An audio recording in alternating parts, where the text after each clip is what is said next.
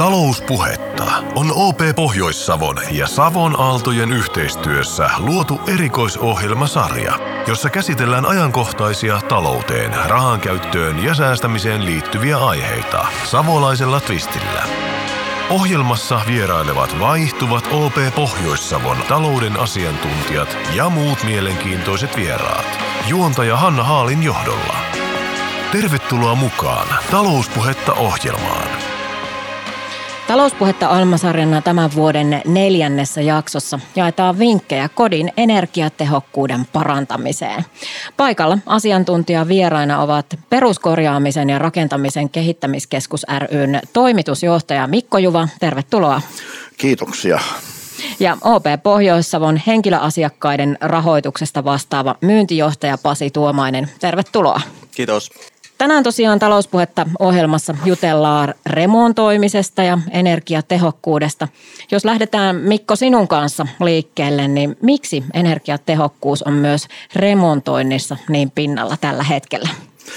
No kyllä se siitä varmasti lähtee, että energian hinta vähän pompsahti viime vuonna ja, ja se monelle aiheutti tarpeen ruveta miettimään säästökeinoja ja Usein erilaisten remonttien yhteyteen, jos ollaan muutenkin tekemässä jotain toimenpidettä, niin on kannattavaa myöskin miettiä sitä, että miten taloudellisesti ja tehokkaasti voitaisiin myöskin energiataloutta parantaa samalla. Eli yhdistämällä näitä remontteja, niin se on se kaikkein järkevin tapa.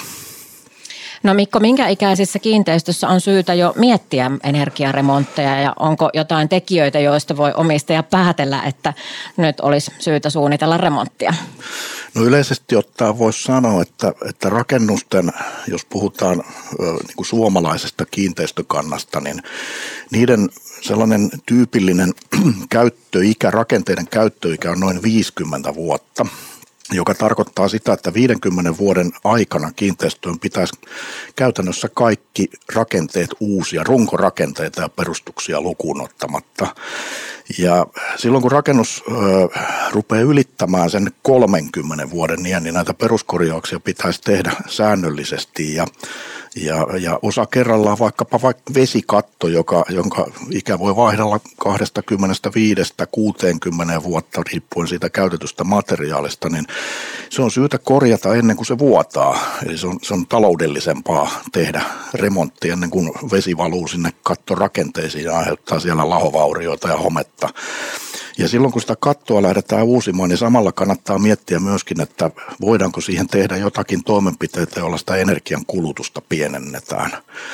Ja nyt jos ajatellaan näitä, tätä kiinteistökannan ikää, niin tällaiset peruskorjausiässä olevat talot, eli, eli puhutaan helposti silloin sieltä 80-luvun loppupuolelta ja, ja siitä taaksepäin sitä vanhemmat rakennukset, niin niissä näitä korjauksia pitäisi tehdä ja niissä saadaan myöskin aika hyvä hyötysuhde. Eli, eli jos ajatellaan nyt 80-luvun lopulta tähän päivään, niin rakennukset on jo uutena aika hyvin ja tehokkaasti lämmöneristetty ja, ja silloin näillä, näillä niin kuin lisälämmöneristystoimenpiteillä ei päästä kovin suuriin muutoksiin siinä energian kulutuksessa. Eli säästöjä saadaan eniten niihin vanhoihin kiinteistöihin, joissa on vähän lämmöneristystä ja joiden seinät ja ikkunanpielet ja ovenpielet vähän vuotaa ilmaa niin, että tuulella verhot heiluu. Niin, niin tämän tyyppisissä asioissa, asioissa niin kuin tehokkuuden parantaminen tuo myöskin isoa säästöä, aika pienellä investoinnilla välillä.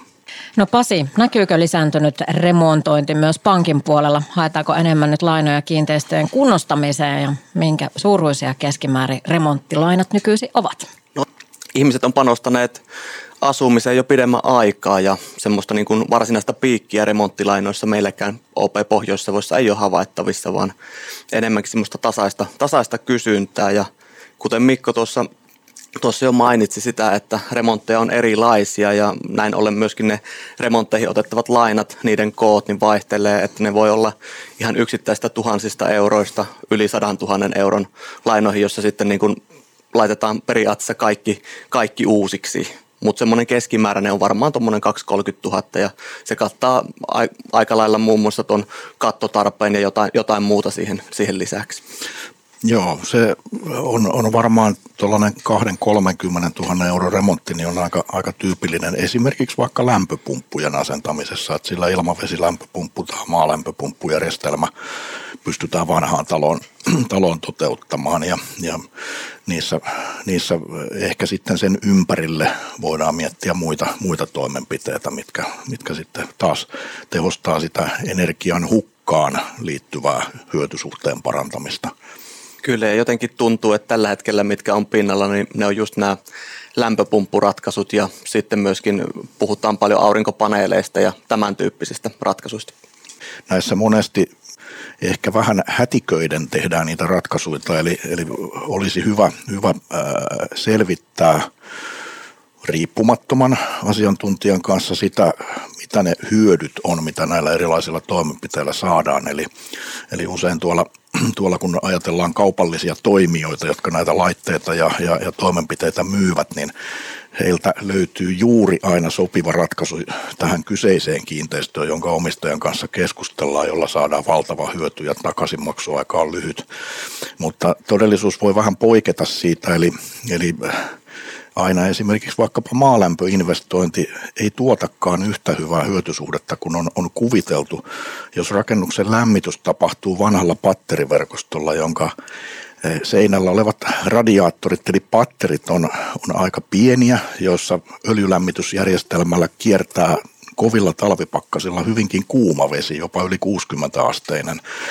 Silloin kun sitä e, lämmitysenergiaa tuotetaan sillä sillä lämpöpumpulla, niin se ei ole kovin kannattavaa lämmittää sitä vettä kovin kuumaksi, eli se hyötysuhde heikkenee rajusti. Ja, ja, ja tämä on yksi tekijä sitten, joka johtaa, että se hyötysuhde ei, ei olekaan niin korkea ja hyöty jää pienemmäksi. Se korkea lämpötila täytyy sitten saavuttaa siihen kiertoveteen veteen siellä lämmitysverkossa sillä, että siihen käytetään sähköä sen lämmittämiseen enemmän kuin mitä ehkä, ehkä on kuviteltu.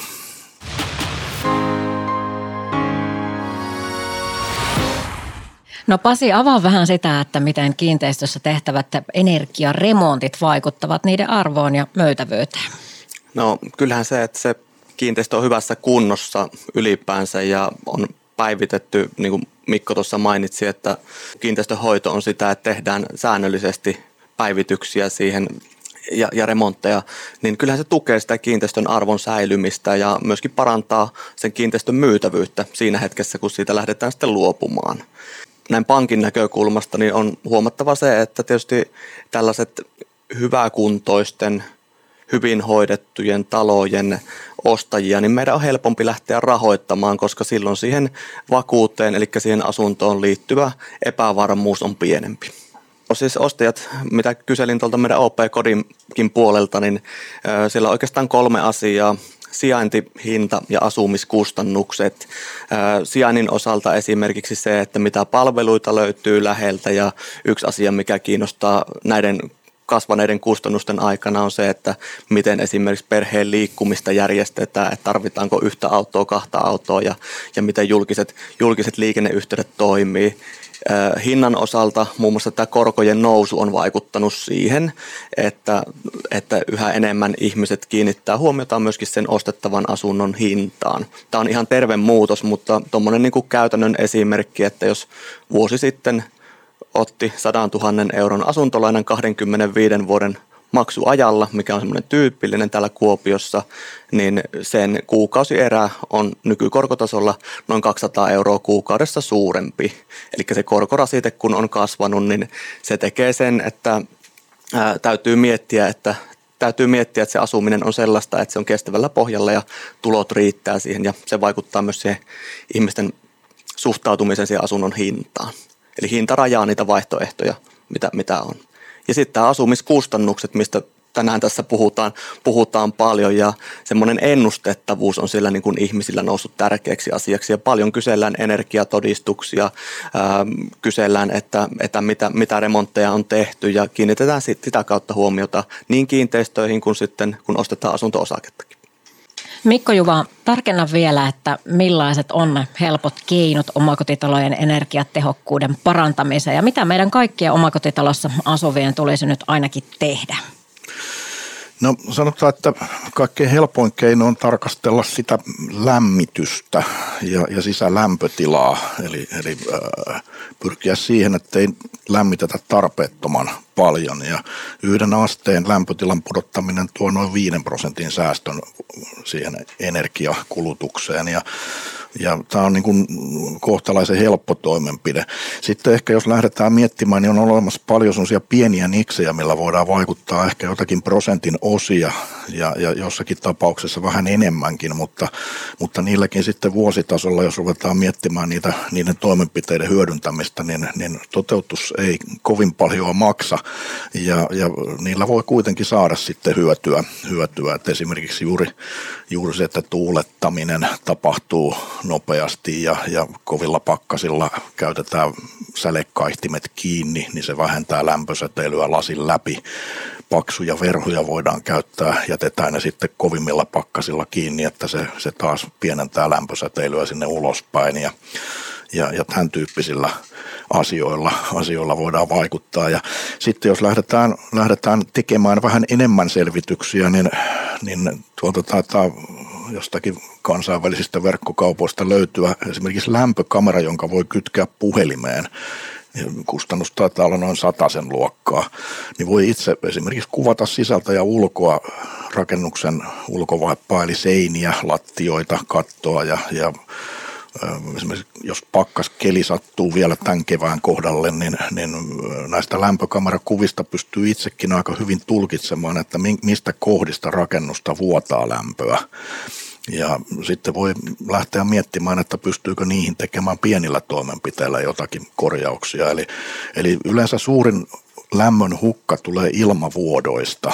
Että, että se lämmön eristeen lisääminen ei ole yhtä tehokasta kuin se, että, että estetään ilmavuodot rakenteista. Ja joissakin rakennuksissa esimerkiksi ikkunan karmien tiivistäminen ja, ja, ja ikkunoiden läpikäynti muutenkin voi tuoda ihan, ihan hyvän lopputuloksen pienellä kustannuksella ja aika pienellä vaivallakin. Miten sä Mikko näet sen, että kun tällä hetkellä asiakkaat on todella run, runsaan joukko ollut liikkeellä muuttamassa sähkölämmityksiä esimerkiksi maalämpöön, niin miten hyödyllisenä näet sen ja miten nopeasti tämmöiset investoinnit yleensä maksaa itse takaisin? No siinä on aika isot vaihtelut, miten se hyöty, hyöty sitten realisoituu eri kiinteistöissä. Sanotaan, että optimitilanteessa maalämpöjärjestelmä investointi saattaa olla suuruusluokkaa 25 000 euroa vanhaan kiinteistöön. Jos mietitään sitten, sitten että, että paras hyötyhän tulee siinä, jos rakennuksen energiankulutus on korkea, koska siihen saadaan sitten myöskin taloudellisesti suurin hyöty mutta ne vaihteluvälit voi olla, olla sellaisia, että, että jossakin tapauksessa vanha sähkölämmitteinen talo kuluttaa, kuluttaa niin suuren määrän energiaa, että, että sitten lämpöpumpulla, kun sieltä voidaan leikata parhaimmillaan jopa kaksi kolmasosaa siitä energiakustannuksesta käytön, käytön myötä, niin saattaa olla, että, että järjestelmän takaisinmaksuaika on, on jopa viiden kuuden vuoden luokkaa, mutta aika tyypillistä on, että siihen muutamia vuosia saa lisätä, lisätä ja mitä pienempi talo, niin, niin usein sitten se hyöty on myöskin pienempi, koska lämmön tarve on pienempi iso, iso kiinteistö ja suuri energiankulutus, niin se puoltaa kaikkein parhaiten näiden raskaiden investointien tekemistä. Mutta sitten taas puolestaan esimerkiksi johonkin pienehköön rakennuksen, jos otetaan vaikka tyypillinen joku 70-luvun tai 60-luvun talo, jossa pinta-ala on 104 molemmin puolen, puolen, niin sellaisessa voi olla, että ilmalämpöpumpulla tehdään todella iso muutos siihen energian kulutukseen. Jopa 60 prosenttia lämmitysenergiasta voidaan säästää hyvän tyyppisellä kiinteistöllä, missä ilmalämpöpumpun puhallus saadaan leviämään laajalti, niin, niin siinä, siinä voi lämpöpumpun takaisinmaksuaika olla vain kahden vuoden luokkaa. Joo. Miten sä näet sitten ton toinen, toinen semmoinen ajankohtainen juttu on ollut tämä valojen muuttaminen, eli muutetaan LED, LED-pohjaisiksi rakennuksissa valoja, niin minkälaisena energiansäästötoimena tai keinona näet sen? No tässä ollaan nyt taas ehkä tekemisissä niiden pienten toimenpiteiden kanssa, kanssa mutta niistäkin voi tietynlainen puro kertyä.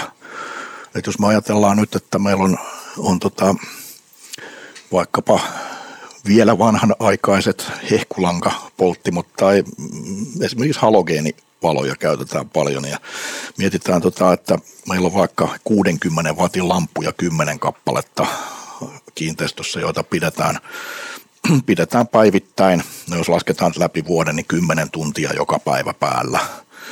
Niin, niin tällainen hehkulankapolttimo ja, ja 10 kappaletta niitä tällaisella käytöllä, niin se kulutus vuositasolla euromääräisesti on ehkä suuruusluokkaa noin 500 euroa vuodessa. Ja jos sieltä sitten vaikka puolet niistä lampuista pidetään, pidetään lyhennetään polttoaikaa, aikaa, niin siellä voi olla, että, että säästetään, säästetään kymppejä vuositasolla. Sitten jos nämä vaihdetaan mm, esimerkiksi 7, 6-7 watin LED-polttimoihin, niin se vuosikulutus putoaa noin sataan euroon sillä kymmenellä tunnilla, mutta siinä sitten täytyy jo harkita, että kannattaako enää ruveta kovin tarkkaan miettimään, että mitä valoja poltetaan, että siellä jos, jos sitä polttoaikaa, paloaikaa vähän vähennetään, niin päivittäiset säästöt voi olla, olla sentin luokkaa tai jopa sentin osia, eli, eli, eli silloin, silloin niin kuin kysymys on enää aika mitättömästä jutusta, mutta se, se valon lähteen uusiminen matala kulutuksiseen, niin, niin sillä voi tulla, tulla ihan hyvä hyötysuhde.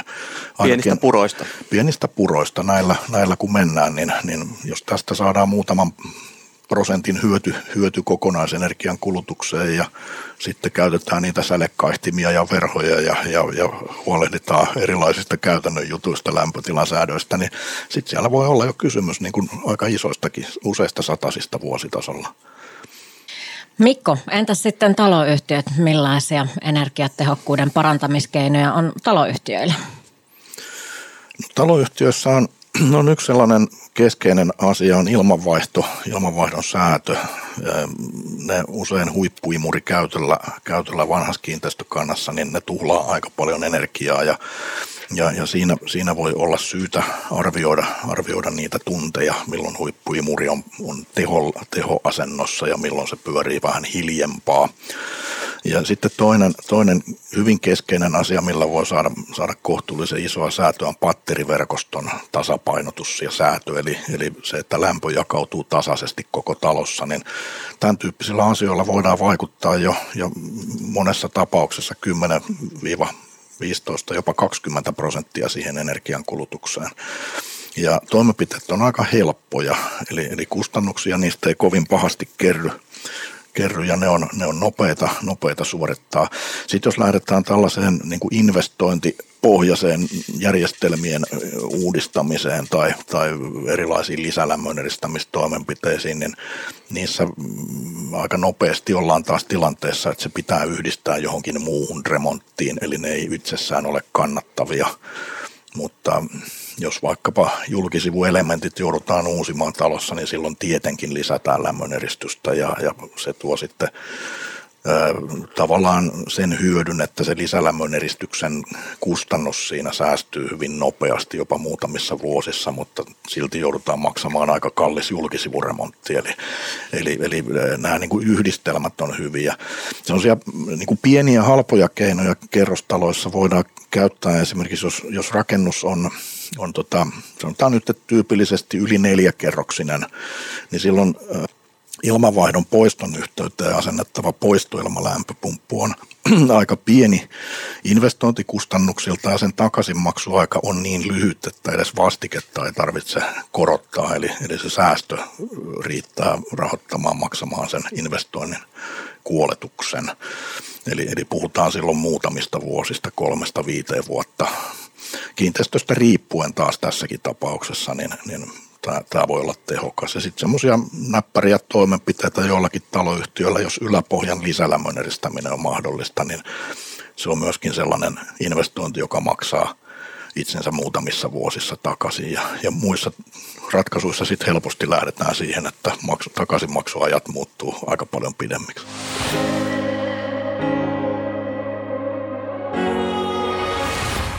Pasi, jatketaan sun kanssa. OP Pohjois-Savojan peruskorjaamisen ja rakentamisen kehittämiskeskus ry järjestävät yhdessä Kuopiossa maaliskuun lopussa energiatehokas remontti-illan.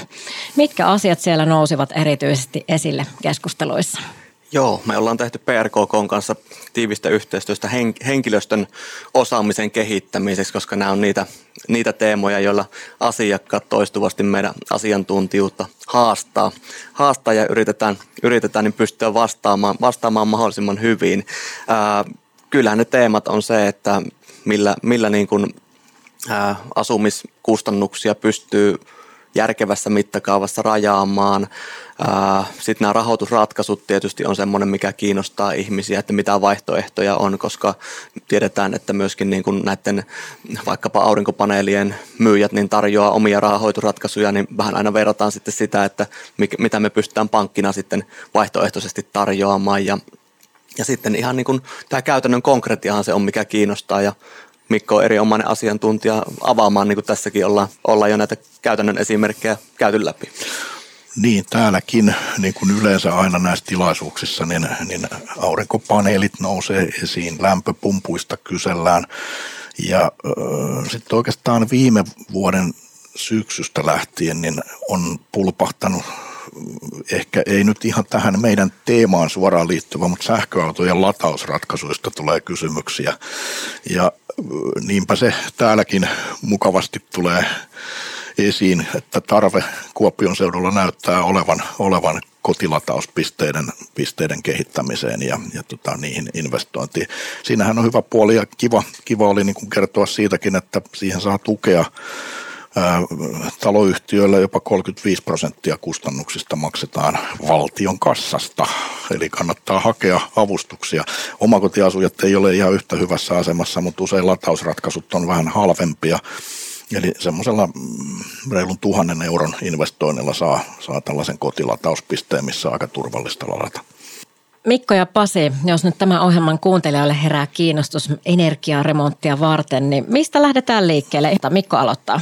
Kyllä mä suosittelen sitä, että tietysti ensin kannattaa vähän tutkailla ja, ja selvitellä noin yleisellä tasolla näitä aiheita, vaikkapa googlettamalla. Ja sitten toki niin kuin tämän meidän koulutuksemme energiaremontti illan lisäksi, niin, niin meidän PRKK-sivuilta prkk.fi löytyy kalenteri, missä me järjestetään, millä aikataululla järjestetään tällaisia erilaisia remontoinnin iltoja, koulutuksia, niihin voi osallistua, osallistua etänä, eli, eli sieltä voisi ehkä, ehkä löytyä sitten vähän tarkempaa vinkkiä ja ohjeistusta.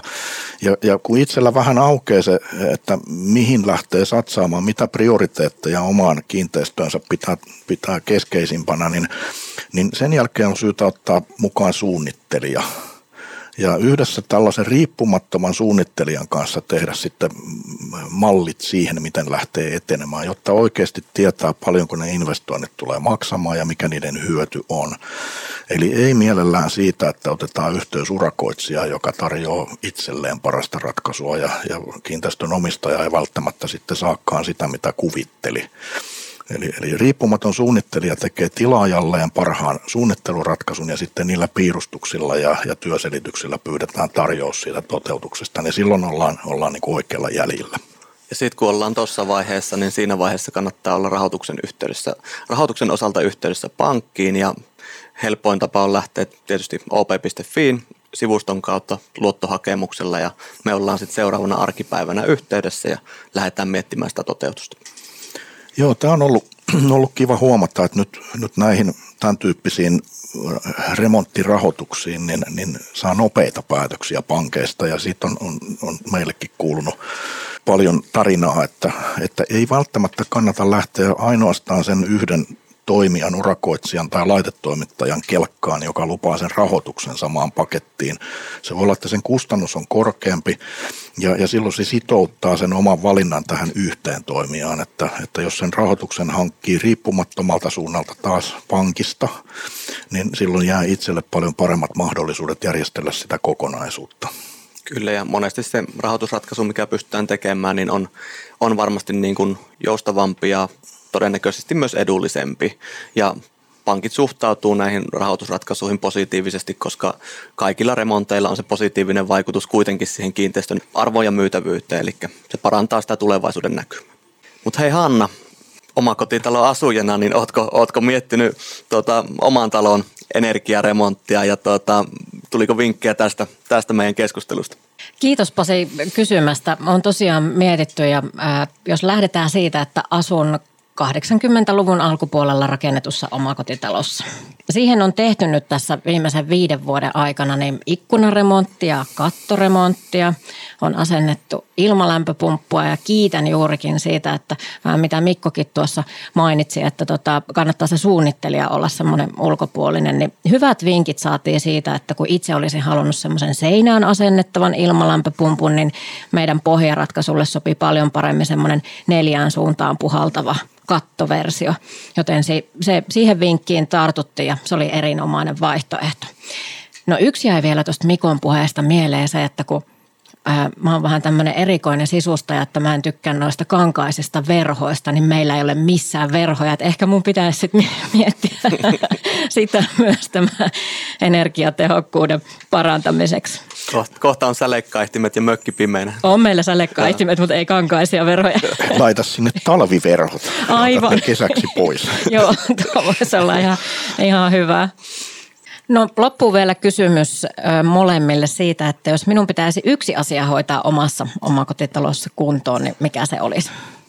Mä oon asuja, että tämä on nyt silleen, silleen mutta tota, kun on tuo kesämökki, joka on rakennettu 70-luvun lopulla ja aika lailla kylmät väreet kävi tuossa, kun Mikko sanoi, että miten niitä pitää ruveta suunnittelemaan ja miettimään. Ei ole, ei ole varmasti niin tota, parinkymmenen vuoteen hirveämmin, hirveämmin niin tota, remppoja tehty, niin tota, ehkä tämän perusteella niin mä mietin alku, alkuun mietin, että joo varmaan ikkunoita voisi miettiä tai jotain muuta, mutta kun en ole alan asiantuntija, niin ehkä minun kannattaa kuitenkin Mikon kehotuksesta niin lähteä etsimään sitä asiantuntijaa, jonka kanssa pohtisi, että mitä tässä lähdetään tekemään. Joo, kyllä se näin on. on. Eli, eli tota, säännöllinen asiantuntijan käyttö apuna siinä, että tehdään oikeita korjauksia, oikeita toimenpiteitä, niin se on avain siihen, että sen kiinteistön pito pitkällä aikavälillä on kaikkein edullisinta.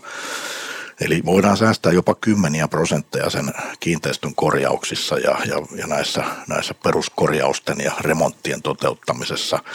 Mutta se edellyttää sitä, että, että sitten myöskin noudatetaan niitä ohjeita ja ja neuvoja, eli, eli tehdään ajoissa ne korjaukset ennen kuin siellä pääsee syntyä sellaisia vahinkoja, joiden korjaaminen on kallista.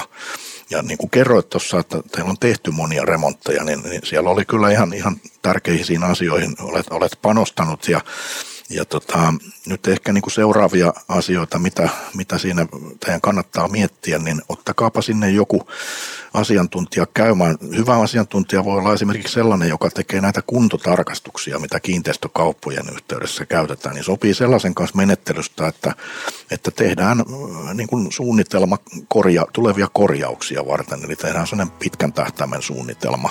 Ei tarvitse kirjoittaa sellaista myyntiraporttia, vaan, vaan käydään niin kuin läpi se, että mitä korjataan ja miten.